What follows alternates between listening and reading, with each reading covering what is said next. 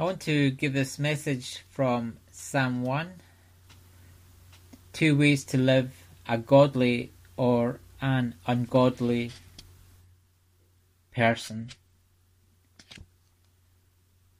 Let's read Psalm 1. Blessed is the man that walketh not in the counsel of the ungodly, nor standeth in the way of sinners nor sit, sitteth in the seat of the scornful. But his delight is in the law of the Lord, and in his law doth he meditate day and night. And he shall be like a tree planted by the rivers of water, that bringeth forth his fruit in his season. His leaf shall not wither, and whatsoever he doeth shall prosper. The ungodly are not so, but are like the chaff which the wind driveth away. Therefore the ungodly shall not stand in the judgment, nor sinners in the congregation of the righteous. For the Lord knoweth the way of the righteous, but the way of the ungodly shall perish. The book of Psalms means book of praises. It is a collection of songs and poetry from various authors. 73 of the chapters of the Psalms were written by David, but the book contains writings by Moses, Asaph, who was David's choirmaster, Heman, son of Korah, the priestly musicians, Solomon, Ethan, and Jeduthun. With various authors, it's hard to pinpoint the book of Psalms when it was written, so we place the writings between 1000 and 300 BC. The purpose of the book of Psalms is to praise and worship God. It covers every type of emotion or situation we have in life, from its highs to its lows. In my life, through turmoils and at times backslidden, the book of Psalms always brings me out of the darkness of sin into a bubbling, bubbling, bubbling, crying wreck, repenting and seeking forgiveness of sin. I always recommend the book of Psalms to people in the same situation, telling them to read through the Psalms as a type of prayer reading. You either start from the beginning or open at any page.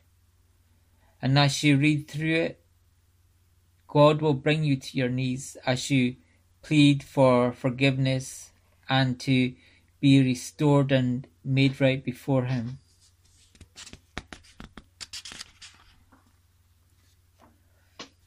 As I was brought up in the Free Church of Scotland, where they used to worship only with the Psalms, but now, but nowadays they do a mix of hymns like the Old Church of Scotland. It is amazing to be part of a congregational worship, singing the Psalms, but also at the same time being at home, listening to um, your MP3s, your CDs, or even online on YouTube. This is where the Holy Spirit lifts you up in worship and at times overwhelmed in love, pouring out your heart as you sing worshiping God. So let's look at our first psalm and hear what God has to say to us. Here we have the first book of the Psalms, verses 1 to 3, of someone giving a personal testimony of their faithfulness, of their faithful relationship with God. They find happiness in avoiding the company of the wicked. And we see in verses 4 and 6 shown another part of how the ungodly live their lives with no God. So, no authorship is given to this book, but the style is very like Solomon in Proverbs. So, here we're going to look at two main points um, as, a, as an outline. Verses 1 to 3 shows how the godly, righteous, faithful person lives. And down in verses 4 to 6 shows how the ungodly, unfa- unfaithful person lives. So let's first let's read verse 1 of our first point. Blessed is the man that walketh not in the counsel of the ungodly, nor standeth in the way of sinners, nor sitteth in the seat of the scornful. Even with this, this kind of three kind of points here, here we we have this person who is blessed.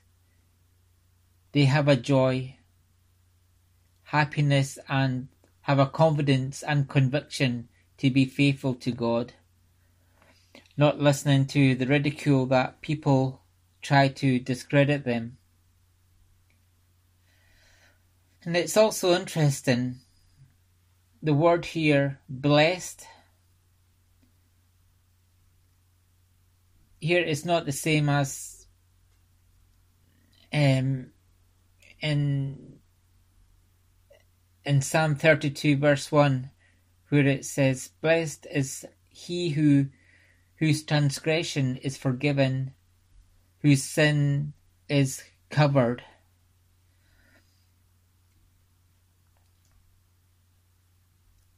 Blessed here in Psalm 1 is a right behavior, while in Psalm 32 speaks of a blessing from God's forgiveness. So the the forgiveness from transgressions, from sin, in Psalm 32 makes it possible to live as a practical, righteous, faithful person in Psalm 1 here. And we read in Deuteronomy chapter 28, verses 1 to 14, um, that, that God will give divine blessings to the, the people of Israel on obedience to his word so this person seems to be receiving the blessings and has a joy and a happiness in their nature. We see we see here also in verse 1 there are three verbs which are action words which this person doesn't want to join in with the company of people that are in their community or society or the synagogue where they live. We read, He walks not, nor stands, nor sits. You would think Israel, as the Jews, being part of God's people, they would have some holiness, but but many, but many are wicked. Also, just in the same kind of thought, do you find that being a Christian, we come under more ridicule from friends and close family that aren't believers?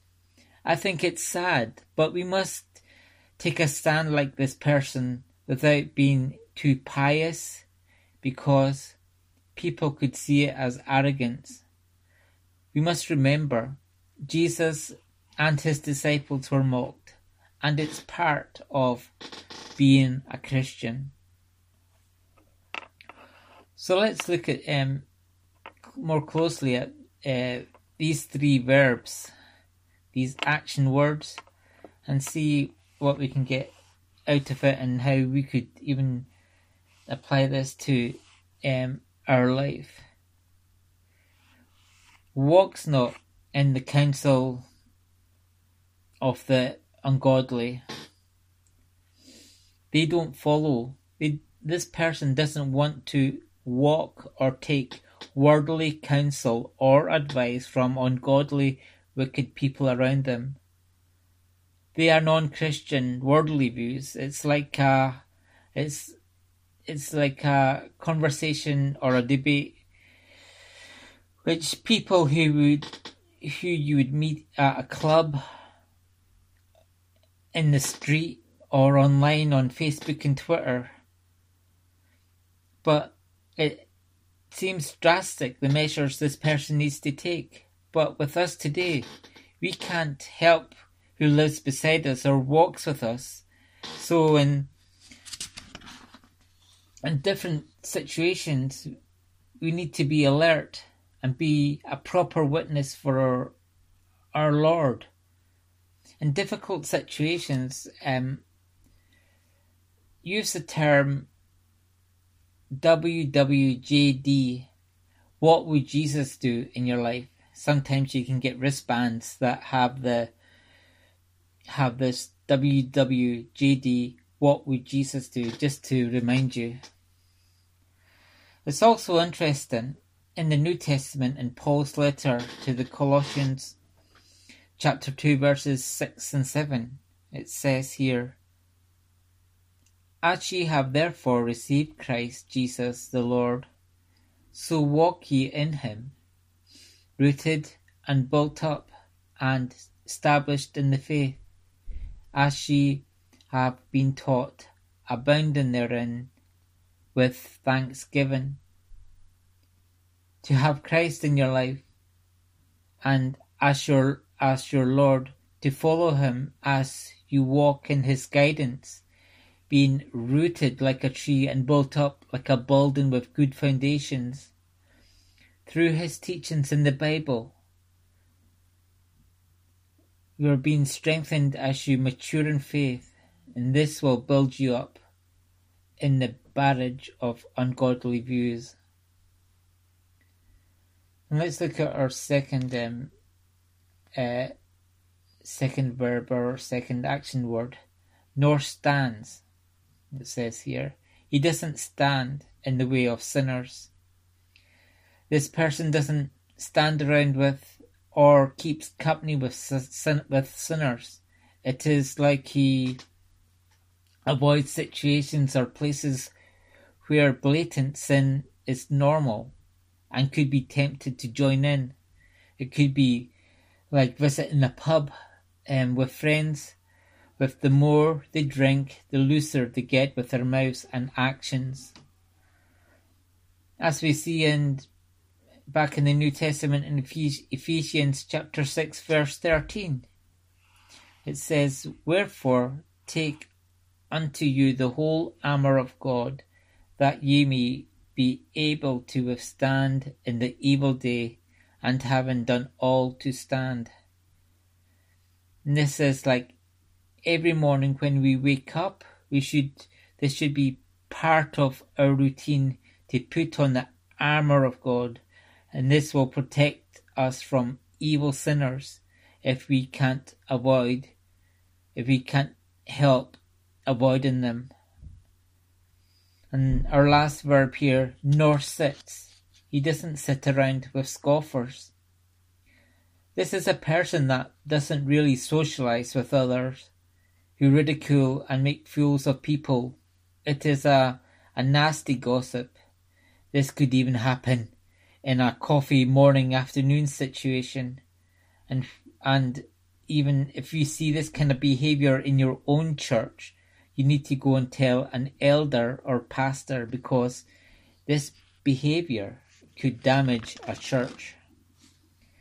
And it's also worth looking in the New Testament with this in verse in in Second Peter chapter three verses three and four it says here knowing this knowing this first that there shall come in the last days scoffers, walking after their own lusts, and saying, Where is the promise of his coming?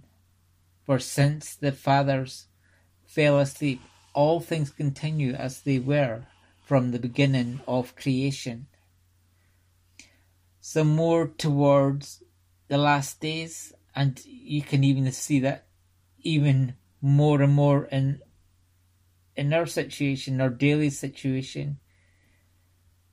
But more towards the last days when Christ returns, the scoffers will come more and more and mock and ridicule us, saying that Christ won't come.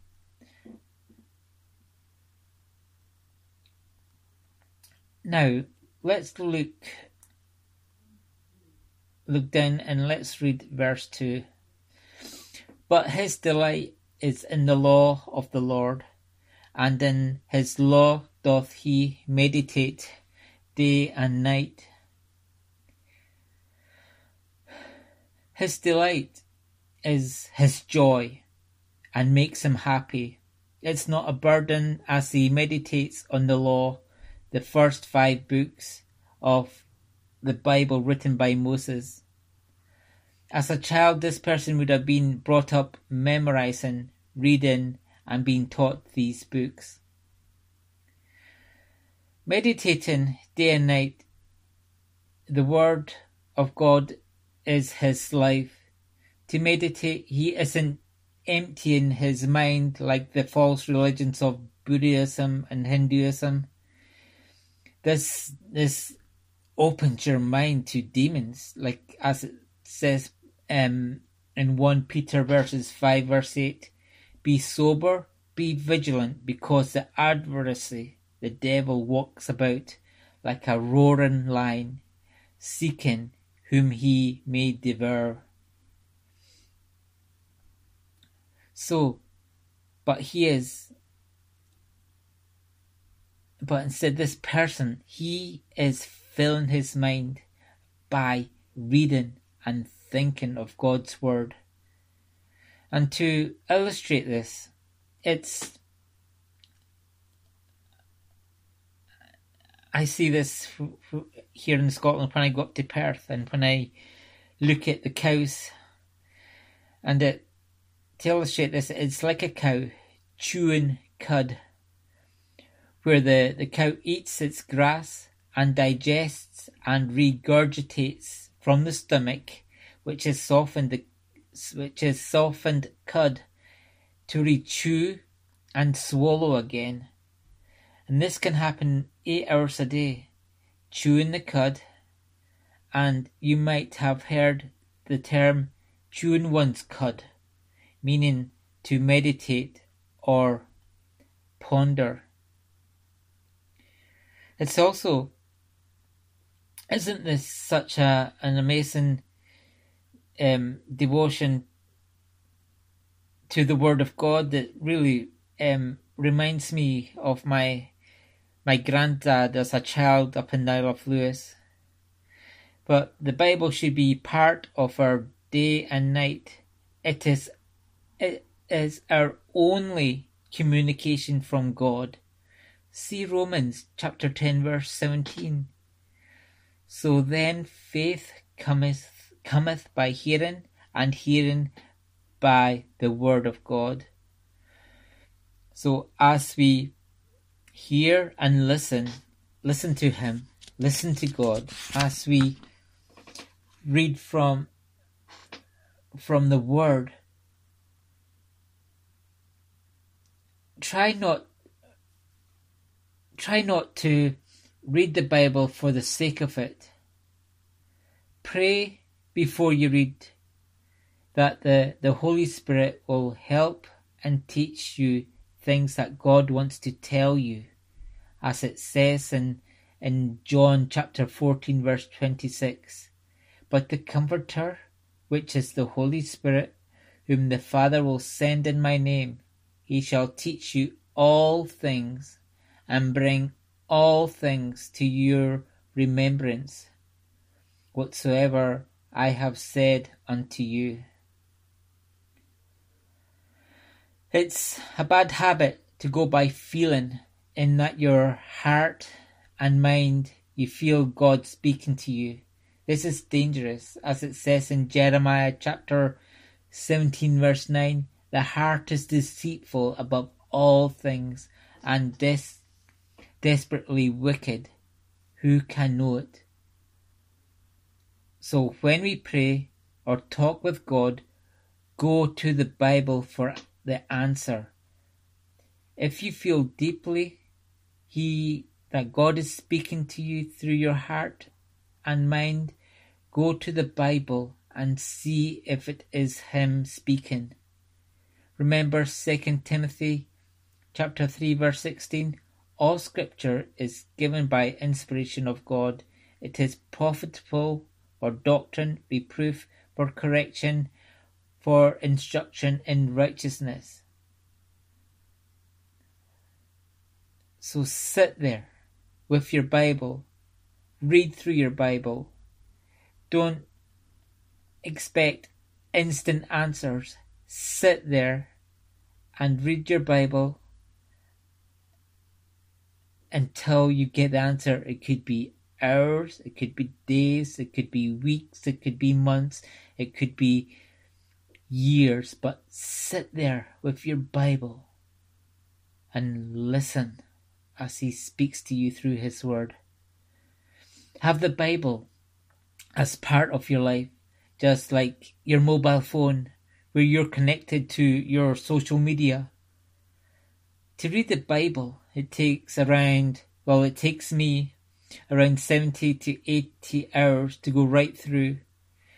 And this is easily achievable over three months if you read for an hour, an hour a day. As I at times have books of the Bible on my MP3 player, where if I go out running or for long walks, it is uh, an amazing experience to have God speak to you out in the mountains. Also,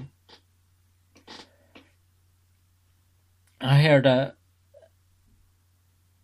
this that you can also listen in your car as you drive. It can be a great it can be great for your family who are with you to discuss sections that God that God is speaking to you or teaching on long journeys. So let's look down at verse 3 and we as we go through this um, verse 3 and he shall be like a tree planted by the rivers of water that bringeth forth his fruit in his season. His leaf also shall not wither, and whatsoever he doeth shall prosper.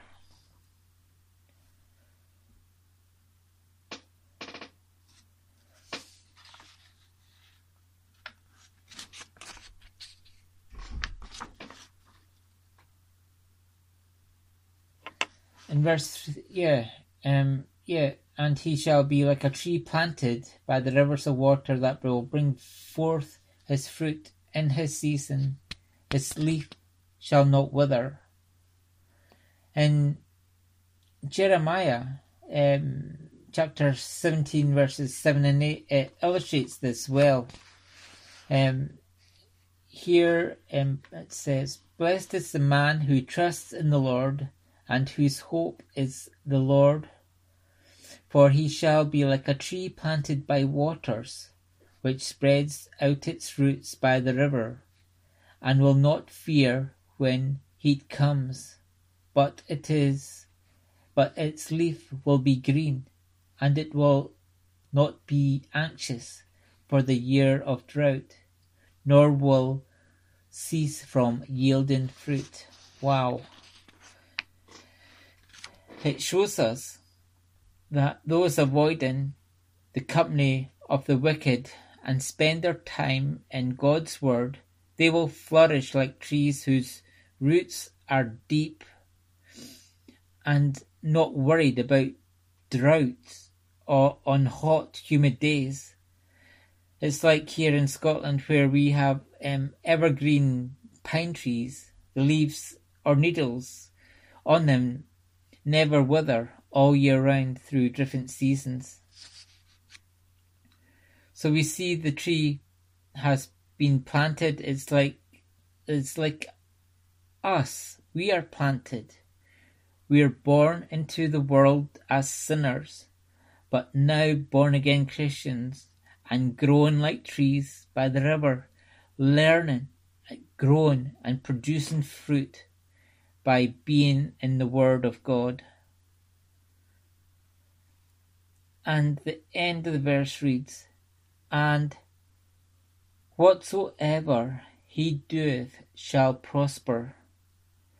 The word prosper here doesn't mean that Christians are pro- are protected from problems in their lives, nor is it part of the false teaching from sects of false teachers that teach the prosperity gospel or word of faith movements.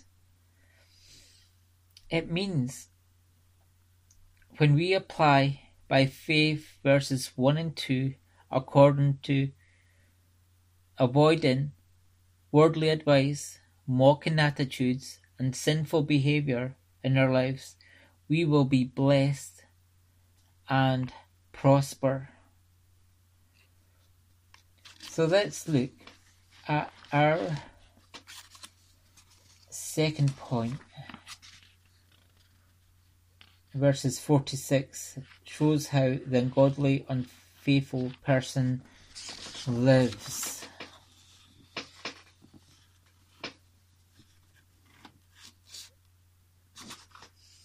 In verse 4, we read, The ungodly are not so but are like the chaff which the wind driveth away.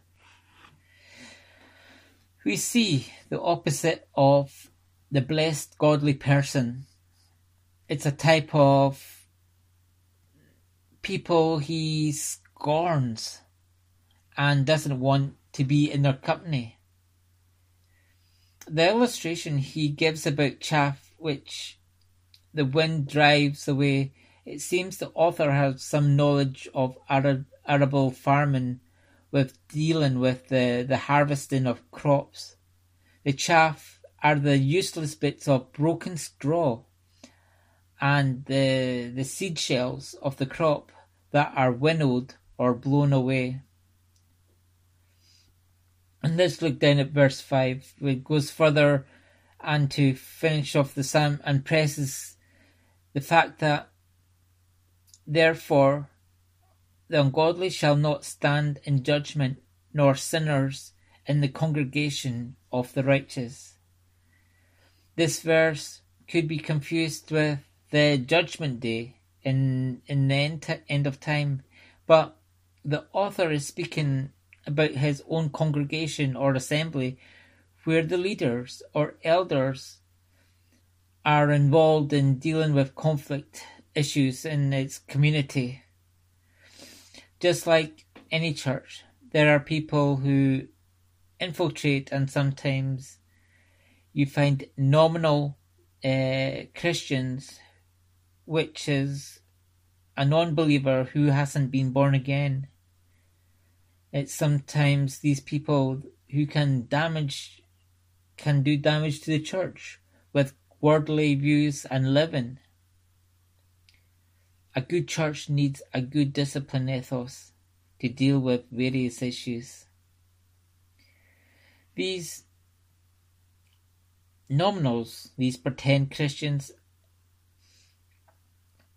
or even or even confused Christians are like the chaff. They are weightless and are swept away. If the elders stand firm, these people won't be acquitted of their ungodly behavior at the time of judgment or decision. So the ungodly sinners won't have company among the congregation or the godly people. In verse 6 we conclude, For the Lord knoweth the way of the righteous, but the way of the ungodly shall perish. For the Lord knows the way and that God is involved in the person's walk through good and bad times, guiding and caring and shepherding them. he warns at the end that the ungodly shall perish. They will perish for all eternity. For all eternity in hell. And God doesn't want this to happen to anyone today. Living, who are living ungodly lives. You see, God is holy and righteous, and He hates sin. He can't bear sin or a sinful person in His presence. We are all sinners, spiritually dead, and deserve the judgment of God. That that's why. That's why he sent his son to live a sinless life here on earth. That we have hope of eternity in heaven. If Jesus wasn't sinless, there would not have been any need for sacrifice of sin upon Jesus on the cross. From the sin of Adam and Eve, death came into God's perfect word, world and he that he created for mankind. Through the sin of Adam and Eve, the whole of mankind was born into sin, and that is why God sent his only Son into this world, who was sinless. He lived here a perfect sinless life.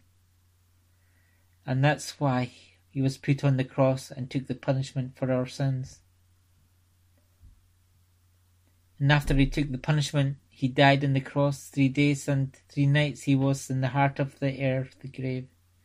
And he rose from the dead, giving proof in which was foretold in Scripture, and which Christ himself prophesies that he was the Son of God. So you have a choice today either to become the, God, the, the godly or an ungodly person. I hope you take the time to ponder this chapter and ask God for repentance and put your faith in Jesus because he died for our sins. And as you receive the supernatural new birth and have a personal relationship with him, you could, you, like the writer of the psalm, can live a godly life pleasing to God.